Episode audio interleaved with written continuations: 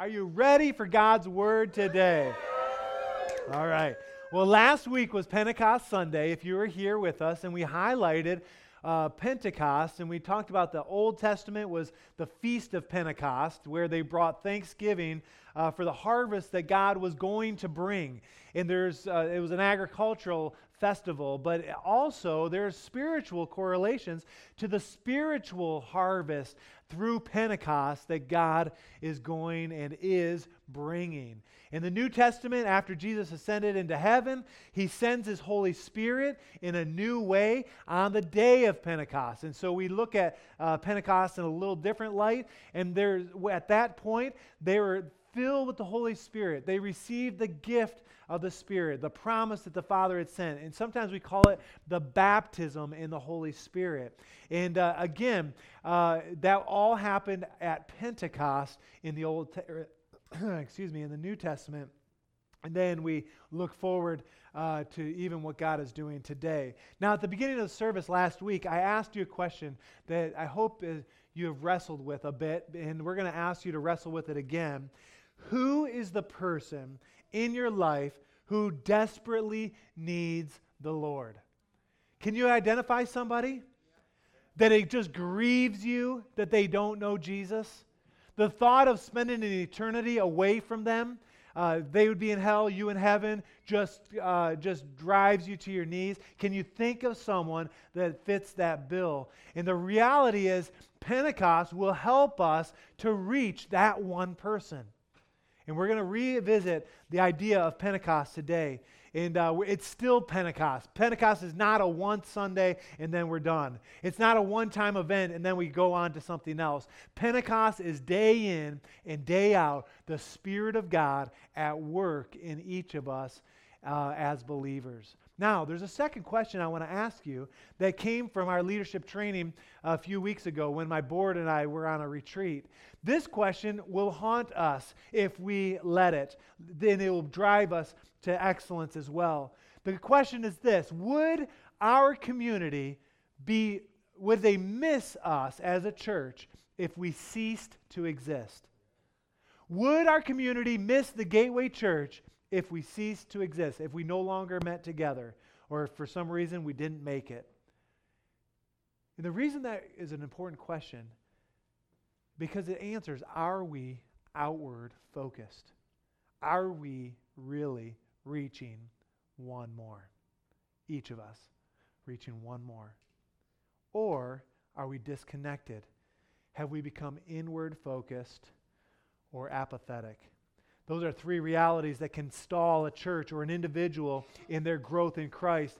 I want to show you this graph uh, that we looked at last week. It's been modified just cleaned up a little bit. Uh, Bonnie did a great job this week uh, working on it. In the uh, upper right hand corner is the first quadrant, and then it moves to the kind of to the right and kind of uh, makes its way around. And what's interesting about this is that each of these uh, four areas are should be represented within the church. And it's a simple view of spiritual growth. And we want to keep that idea hot in front of us. The things to note about this is that we talked about what percentage of people on a regular Sunday morning fit in each of these areas. Those that are looking for something, those that are pre salvation, those that are infant disciples. That means you've just given your heart to the Lord or you're just getting started on your journey. How many of us are maturing disciples and, and kind of working uh, at loving the Lord and, and growing in our faith? And then how many of us have reached the point saying, man, I'm in a place of total surrender. I'm giving everything to God. Every breath I take is for the Lord. And that's an interesting place to be. And then the cycle continues we also noted that in this uh, cycle, there are places that you can get stalled, you can get uh, halted, and uh, it's, it's a real danger. On this uh, first part, if you don't get connected, if you be get, become disconnected as an infant disciple, you'll never be mature in your faith. That's the importance of connection groups. That's the importance of a Sunday Night Live to be together more than just a Sunday morning. On the same way, if you are a maturing disciple, you say, I love the Lord, I'm even faithful in my attendance, and I'm serving God in some way. If you become inward focused and it, it stops being about other people, you will get stalled in the process. You will not mature to total surrender. And total surrender is a tricky place. I think you can kind of come in and out of it in different seasons of your life where you're saying, God, I am activated by your Holy Spirit to make a difference. And that's our goal is to work people through and then to see that cycle uh, established again. And I would encourage you to kind of identify, say, where do I fit in this? And really wrestle with that. The board and I, we've done this. The staff and I, we've talked about this. And it is interesting when you really take a strong look and look at the indicators in our lives. Look how we spend our time. Look how we spend our money. Where do we fit in this cycle? Now, the area that concerns me most is we talked last week that we're kind of bottom heavy uh, as a church. Um, and uh, we don't have the area that concerns me is that that first uh, top right, that seeker category, those that are looking for something. On a regular basis, on a Sunday morning, we have very few people that are away from the Lord that are that are attending on a regular basis. And I pray that w- it will change here at the Gateway Church. That week in and week out, we will see seekers those that are looking for something find what they're looking for here in the presence of God.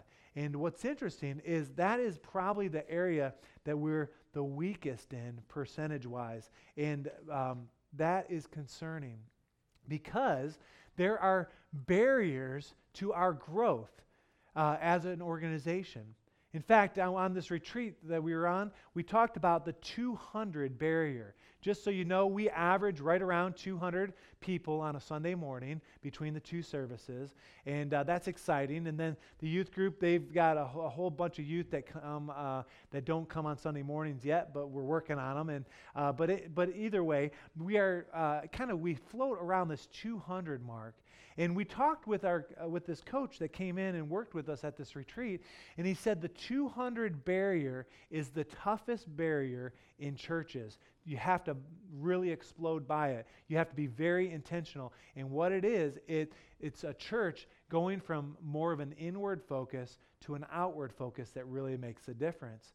And what it does, there's a barrier that is uh, that is very, very difficult to understand or to, to kind of come to grips with.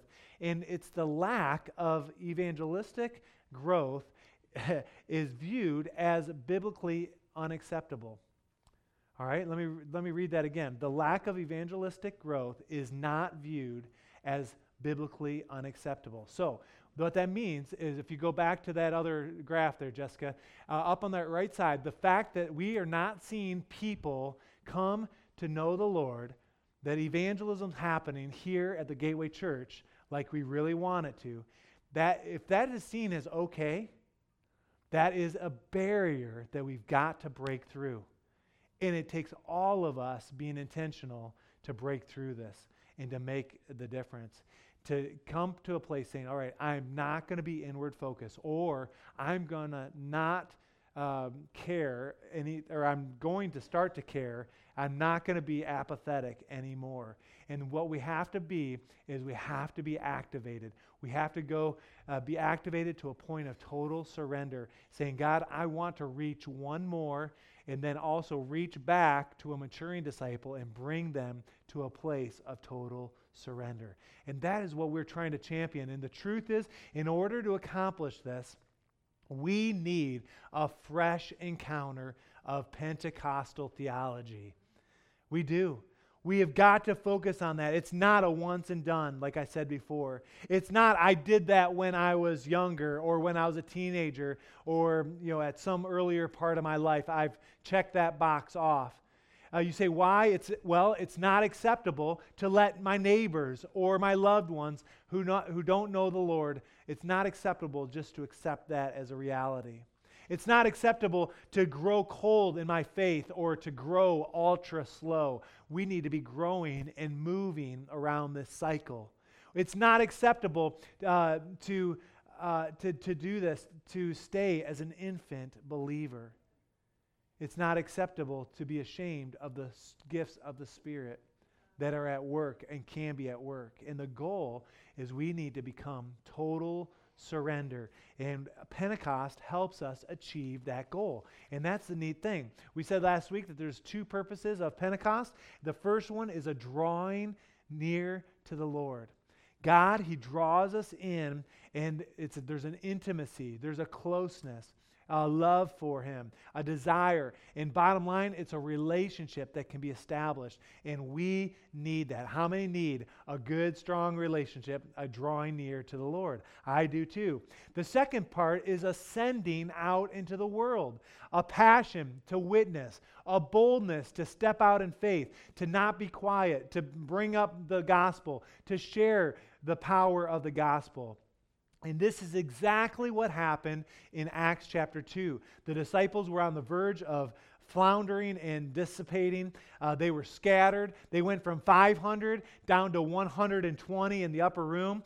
And then they were filled with the Holy Spirit. They spoke in other tongues. And in every case, at that time and throughout the rest of the New Testament, everyone that was filled with the Holy Spirit, they were radically changed for the glory of God. And that's what we want to reestablish that we have got to be filled and continually be refilled. Now, the idea of Pentecost, I understand, it's a huge topic. And it may be a mystery to you. It may be something that is uncomfortable or something that is new information. And depending on your upbringing or the, your history, you may be more open to the idea or less open. Either way, I want you to know that this is a safe place for you to explore what God has for you. No one's going to force you to do anything. We're not going to twist anybody's arm. We're not going to uh, say, repeat after me, see my tie, see my bow tie, all right? And, uh, and maybe you've heard of that before. And really, when we talk about the gift of the Spirit, and when we talk about the Holy Spirit in particular today, um, it, it's really, uh, unless you're a, a seeker, um, it's not even a salvation issue at all. Now, last week we answered the question when we talked about the Holy Spirit. We talked about why tongues and why the initial physical evidence of tongues. And I've studied um, this subject uh, for years and years. And uh, last week, coming into last week, I had so much notes that I said, man, we've got to revisit this this week. And I feel like I may have done us a little injustice that today's message could have been better served first and then uh, why tongues after. But I wanted to come back to the idea to answer the question who is the Holy Spirit? Who is the Holy Spirit? Because we've got to have a baseline that will help us to build from there. Now, there are books and volumes and people's life work that revolve around this topic of who the Holy Spirit is. And today certainly won't be comprehensive, but it's going to be a huge step in the right direction. And we're going to look at a lot of verses, and I'm going to encourage you to write these verses down, and then you can go back and read them and reread them and let God work in you. And it's going to create a great foundation eh, for you. And you say, Where are we going to start? Well, we're going to start. I want you to write down in your notes John 16. John 16, just write it down. You can read it later. We're not going to read it, the entire chapter. The interesting thing is that in John 16 alone, there are 12 times that the Holy Spirit is described as a he, a masculine pronoun. He. And what we're saying here is that the first thing to note when we're asked, answering the question, who is the Holy Spirit, is that the Holy Spirit is a person. He's a person. And again, in John 16, 12 times we see him reflected that way. The second thing to note is John chapter 14, verse 16. So track with me. It just as Jesus talking in John chapter 14, he says, I am going to send you another comforter or another counselor. That word another, it means another of the same kind. In other words, a person is coming. Uh, uh, the Holy Spirit would be sent, and it's going to be like Jesus.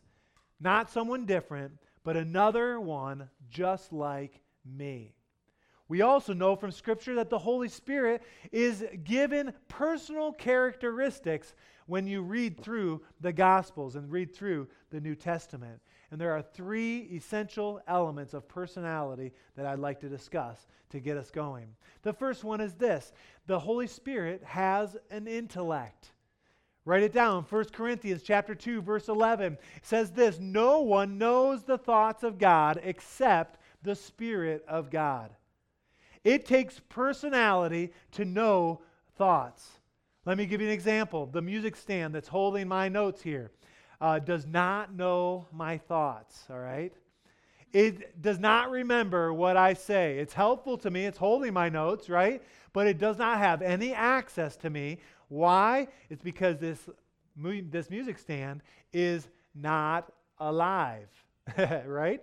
I mean, it's ultra simple. But the Holy Spirit is alive, and the Holy Spirit has access to the thoughts of God, even the deep things of God. He searches our hearts. He has full access to God. Nothing in my life is unknown to the Holy Spirit. That's why the Holy Spirit plays such a critical role when we come to the Lord in salvation. It's the Holy Spirit that convicts us, and we'll see that momentarily. So there's intellect. The second thing you got to note is that the Holy Spirit has feelings. Ephesians chapter 4, verse 30 says, Do not grieve the Holy Spirit. The context of this verse is talking within uh, for Christians to avoid sinful behavior. Did you realize that every time you sin, every time you fall short, which happens, we understand that, you are grieving the Holy Spirit? The Holy Spirit hates that. And He wants to bring us back to a place of repentance, a place to walk in God's holiness. And so, in that context, he's talking about immorality, he's talking about wrong language, uh, listening to coarse jokes, off colored stories, watching things, all kinds of different areas. The Holy Spirit has feelings, and we've got to be aware of that. The third thing is the Holy Spirit has a will. 1 Corinthians chapter 12 verse 11 describes the Holy Spirit says that he gives spiritual gifts to each as he wills or as he determines. He has got thought process and he he has a will. And so my question to you is have you asked yourself what is the will of the Holy Spirit for your life? That's an important question. What is the Holy Spirit's plan for you? And as we study the Holy Spirit today, we also need to move beyond that to say, you know what? The Holy Spirit is not something that's just on the shelf, an idea. The Holy Spirit is at work, and He is acting and moving in our lives. When we think of that, we think of the acts of the Holy Spirit. Number one, He testifies. John chapter 15, verse 26. What does he testify of? He testifies of Jesus in his function, in his role. Jesus eh, is to bear witness to the Lord. The Holy Spirit's role is to bear witness. He testifies of who Jesus is. Isn't that cool? The second thing is he teaches us. John 14, 26. What does he teach us? He teaches what Jesus taught. He teaches all things concerning the Lord. And what's cool is the Holy Spirit is what brings things back to our remembrance. The Holy Spirit helps us in that way. He teaches us. The third thing is He convicts us. John 16, 6 or 8, uh, 8 through 11. He convicts us of sin and of righteousness and of judgment to come. And salvation, that's where salvation comes in, but even post salvation, even once you surrender your life to the Lord, how many know we mess up and there's a convicting spirit saying, Man, I need to get my life back right with the Lord? The Holy Spirit is the one that helps us in that. Next, he intercedes. I love this. Romans 8 26. He is our intercessor. Jesus is in heaven, the Bible describes, and he's interceding on, on, on our behalf. But the Holy Spirit, according to Scripture, where does he live? He lives in our hearts, right? And the, he is described as an intercessor. This means that we are never praying alone. Even if you're praying by yourself, the Holy Spirit inside of you, you are joining in the prayers with the Holy Spirit and with Jesus in heaven. He is an intercessor. Next, he guides us. He guides us into all truth. John 16, 13. This is really a powerful. He directs our steps. Acts 16, verses 6 and 7. I don't think that's on the notes. We see this with the Holy Spirit directing Paul and Silas and Timothy throughout the Old Tes- or the New Testament. We see that in our lives. The Holy Spirit leads us, he guides us our every step. That's his role. And the last one is he reveals he reveals the word of God to us. 1 Peter 1:21 and I know these are a lot of verses to write down. I encourage you to do so. The origin of prophecy or the written word of God does not originate with man. Did you know that? It doesn't originate with man. It is revealed by the power of the Holy Spirit. It's powerful. The Holy Spirit does this. And all of these acts are descriptive of a person with intellect and feeling and with will. Isn't that awesome? And the Holy Spirit, He also responds to us in uh, to personal treatment. And so I want you to track with me a short list here. The Holy Spirit, He can be tested. Acts chapter 5, verse 9, the story of Ananias and Sapphira. It was the early church, and the church was growing. They were caring for each other. It said that in that setting, there was no one within their church, within that setting, that had any needs because they would watch out for each other. In fact, it says that some people would sell even their property, bring it, and distribute the wealth, and it was really a powerful picture. Well, that's what was happening in Acts chapter 5. Ananias and Sapphira they sold some property, but they tested the Holy Spirit they put the Holy Spirit to the test by being dishonest. And they lied, uh, and that's something else you can do. That's the second one. He can lie. You can lie to the Holy Spirit. Acts 5 3, same story. Ananias lied to the Holy Spirit directly. And what happened is because of that, the enemy tricked Ananias and Sapphira, and they lied, and the, the Lord had to deal with that, and the early church uh, suffered because of it. But the Holy Spirit can be tested, can be lied to. He also can be grieved. This is important for you to know. Ephesians 4:30, he can be saddened. The Holy Spirit, he he can uh, when he looks at us when we sin when we mess up he is saddened by the, that fact and he always wants to bring us back the next thing is he can be resisted acts chapter 7 verse 51 and we see this uh, in Stephen. He was the first person to give his life for the sake of the gospel uh, with the new church, the New Testament church. And uh, Stephen, he stands up and he's sharing, uh, giving testimony. And at the end of his sermon, uh, he, he says, to the people there, the Jews that were there, he said, You resisted the Spirit just as your fathers did. And again, you can resist the Holy Spirit you can feel the prompting of the Holy Spirit and say no. You can resist it. And then the last one, this is scary. You can actually insult the Holy Spirit. Hebrews 10 29. You can blaspheme the Holy Spirit, in other words. And some of you are familiar that there's a, an unforgivable sin. It's the blasphemy of the Holy Spirit. And if you blaspheme the Holy Spirit in Matthew 12, uh, 31 and 32, what that means is that you're refusing to uh, uh, what the Holy Spirit says or testifies about Jesus. In other words, if you see something that God is doing and you say that is not God, that is of the devil, or that is of some other force, um, that is blaspheming the Holy Spirit. And now some people get really concerned about that, saying, Man, have I blasphemed the Holy Spirit? Well, chances are, number one, you wouldn't be here this morning if you had. Uh, but uh, just so you're aware, if you're asking the question, Have I blasphemed the Holy Spirit? Um, you have not blasphemed the Holy Spirit if you're asking the question. Okay? This is a total disregard, saying God, that uh, walking away and saying that something that was of God is not of God. And so you do want to be careful, that, but you can insult the Holy Spirit. And what I want you to notice is that all five of these things are in a negative light to be tested, can be lied to, grieved, resisted, and insulted. But there's a positive side to all these as well. You can welcome the Holy Spirit because he's a person, right? And not reject him. You can praise the Holy Spirit instead of ignoring it. You can love the Holy Spirit instead of resisting, so on and so forth. The point is, He is a person. And we need to come to grips with that, that the Holy Spirit is a person.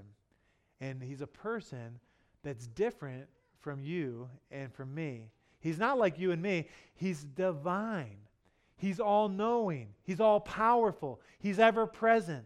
We see that throughout Scripture. I like what Psalm 139 says that it says, Where could I go to escape your spirit? You can't. The Spirit is everywhere. He's fully God, fully man, uh, the Holy Spirit at work. And he, it's the Holy Spirit that does the work of God. He is God, He's the divine God. He's involved in creation. He was brooding over the chaos in the world before creation. I would say He's still brooding over the chaos in our world, and He's involved in regeneration, but He also draws us close to God and gives us a passion for the lost. The Holy Spirit as a person uh, is absolutely important in our lives. One more category the Holy Spirit. He also is revealed through different symbols throughout Scripture. And as you read through Scripture, it's important for you to identify that sometimes the Holy Spirit is described as a wind or a breath. Uh, the ruach is the, the, the term that's used. The wind of God, the, the, the wind of the Spirit and that's the Spirit of God. Another thing is uh, the water. Uh, uh, God says, Are you thirsty? Come to me and drink. There's a refreshing nature to the Holy Spirit. He also is a washing us. We wash are washed with water uh, through the Word of God, and there's a cleansing that happens. There's another symbol, the seal of, of the Spirit. And that's kind of like pressing a, letter or, a, la- or a, a, document with a seal that uh, kind of embossed in and uh, saying, look, this, this is an approval. Or in the Holy Spirit, He stamps His ownership on us and says, I seal you. And that's a, a picture of the Spirit. There's a picture of the fire being a consuming spirit, a consuming fire or oil, that the anointing uh, of, of God uh, comes through the Spirit of God, and it's a mark of prophetic approval. And the last symbol that we see in Scripture, you may be thinking about this already, is a dove, right? And it's a picture of gentleness and tenderness and a universal sign of peace. Now, we've taken about probably 15 minutes uh, of our time to look at some of these symbols and look at some descriptions that the Holy Spirit is a person. And we have taken some time to show and describe this, the, the Holy Spirit as this, but it is never sufficient just to talk about the Holy Spirit or just to describe the Holy Spirit. We must experience the Holy Spirit. Church, I want to encourage you that you have to experience the Spirit. The Spirit will never be known just by reading books. The Spirit will only be known as we call upon Him to indwell in our life and to be empowered in our lives. That's what the Spirit does. And the neat thing is that when the Holy Spirit fills us, we are not the same. The Holy Spirit touches the potential in our lives. Some of you wonder about your potential. You think, man, where is my life going? Or what am I going to do? Listen, the Holy Spirit gives direction. He draws potential forth for the kingdom of God in each of our lives. And by the way, I need this over and over and over and over in my life. I need a new anointing, a fresh touch from God, a new filling. I have not been filled enough and I'm your pastor, and I would, sub- I would submit that none of us have been filled to capacity. We all can grow. And remember that it's rooted in these two things the Holy Spirit's indwelling, the baptism of the Holy Spirit is a drawing close to God and then reaching out to the world. Drawing close, reaching out to the world. And I believe that God has capacity to give us more. How many are grateful for that? How many desire more of God? And we have the capacity to receive more with God's help. So we don't want to be a person that just gives lip service to this idea of the Spirit in our lives. We don't want to be Pentecostal just by name only and not experience. We don't want uh, it to be about an event saying, oh, I did this at this time and then never do it again. It's about the purpose of Pentecost. And the purpose of Pentecost, again, is to draw us close to the Lord and then to be sent into the world. Now, I want to put the graph back up, the picture, uh, the simple view of spiritual growth that we are on. Every single person of, should find themselves in one of these four categories. Either you're here this morning and you don't know Jesus as your personal Savior, and if that's you, I'm going to give you a chance to surrender in just a moment uh, to receive Christ. You may be an infant Christian, an infant disciple, and then you're moving towards maturing. And you may be here and you may be in a maturing disciple stage. That means you love the Lord, you're faithful, you're giving, uh, all these things. And then there's a fourth category of total surrender. And as you identify in your life, what would it take to be to a place of total surrender? It's a total surrender saying, God, my life is not my own. And like I said earlier, I almost believe, I think you can go in and out of total surrender at different times of our lives. And there have been times where I've been more committed than others, saying, God, I will, I'll do anything for you. And what happens is we get inward focused, we get full of apathy. But what I want you to see here is that the Holy Spirit is working in every single one of these quadrants. The Holy Spirit's working on that seeker side, right? We see that where God, the Holy Spirit, is revealing sin, revealing the need for salvation. We get saved and then we move to that next that next category and we say, "Okay, Holy Spirit, help us here to connect with others in relationship," right? And that's the growing piece where we are connecting together. And then that takes us to the next place where we're growing and uh, the depths of God, the, the deeper things of God, that maturing disciple. And, uh, and we're, we're growing there. And then the Holy Spirit is still at work, drawing us, hopefully, to a place of total surrender. Saying, God, my life is not my own.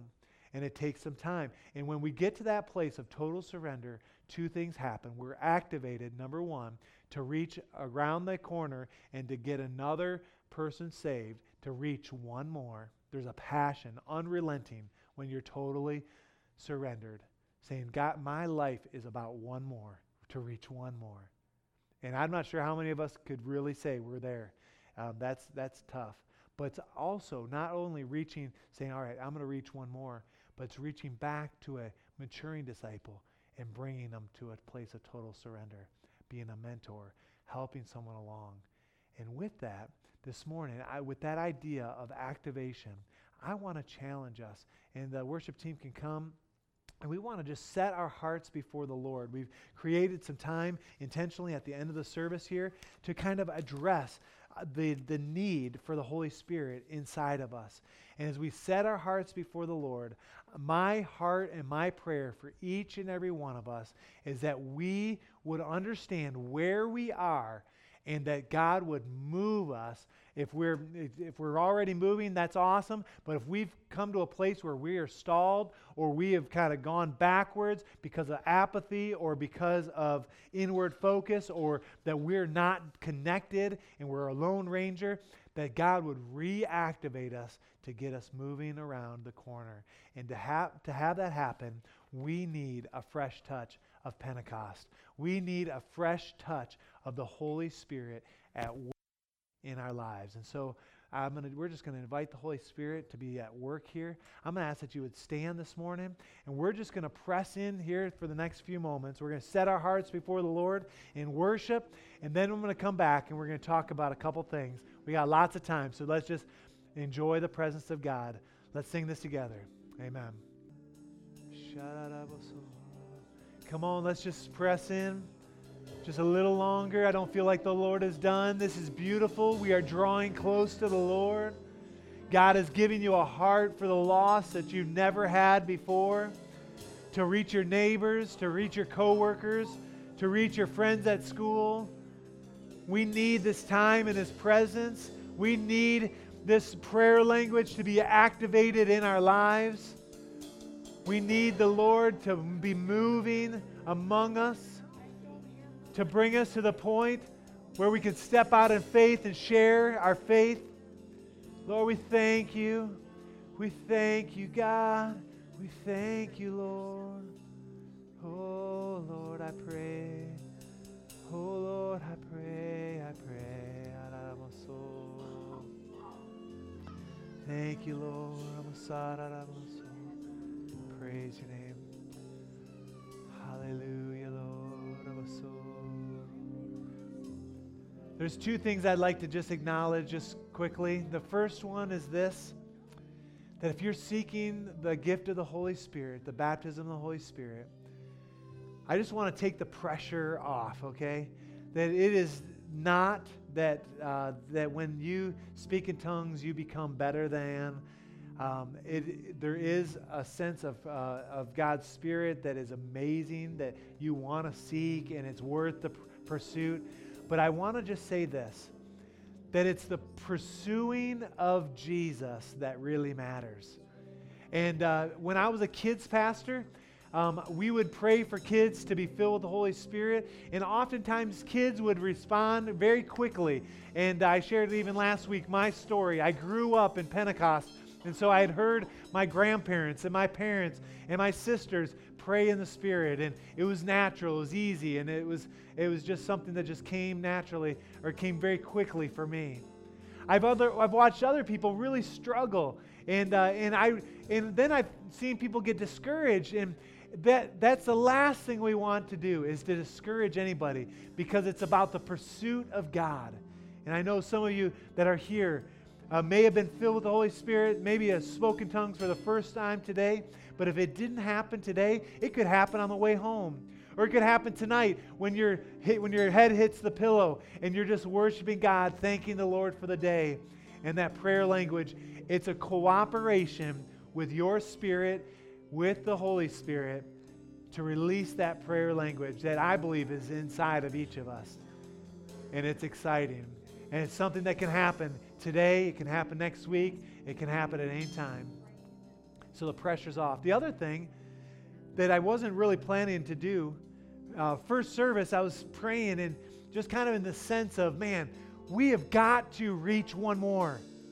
We have got to make a difference. My life has got to count for something to reach one more, right? And there's a tool that we've used, and I it was sitting right here. We give those that give their hearts to the Lord, we give them a little gift, this book, and some of you received it. it the book is called How Good is Good Enough. And inside of it, we have a decision card and we have a, an invitation to get connected. Um, but what, I, what this book is, it's a first step of growing in your faith and acknowledging what the Lord has done. And uh, what it does is you have to read it all the way to the last couple pages to get to the punchline. Um, but it's a, something you can read within one sitting. And I want to just challenge you if you are interested in reaching somebody in this season of your life, to have boldness to do so, this is an easy tool that you can use. And we brought a bunch of uh, copies up here on the front what you can do, if you're serious, if you will read this, you can read it in one sitting or take a couple days to read it. And then what it does, it gives you an opportunity to say to somebody, hey, Brian, I read this book and I thought about you. And it really gave me a lot of things to think about. Would you be willing to read this book? And hopefully that opens the door for them to read the book and to make the difference, and it's an evangelistic tool that puts our faith into action. Now, how many think that's pretty awesome? We need that sometimes. We need a little boost. And so we've got lots of copies here. If you're serious, if you will read this and then be thinking about that one person in your life that you could give it to, um, we,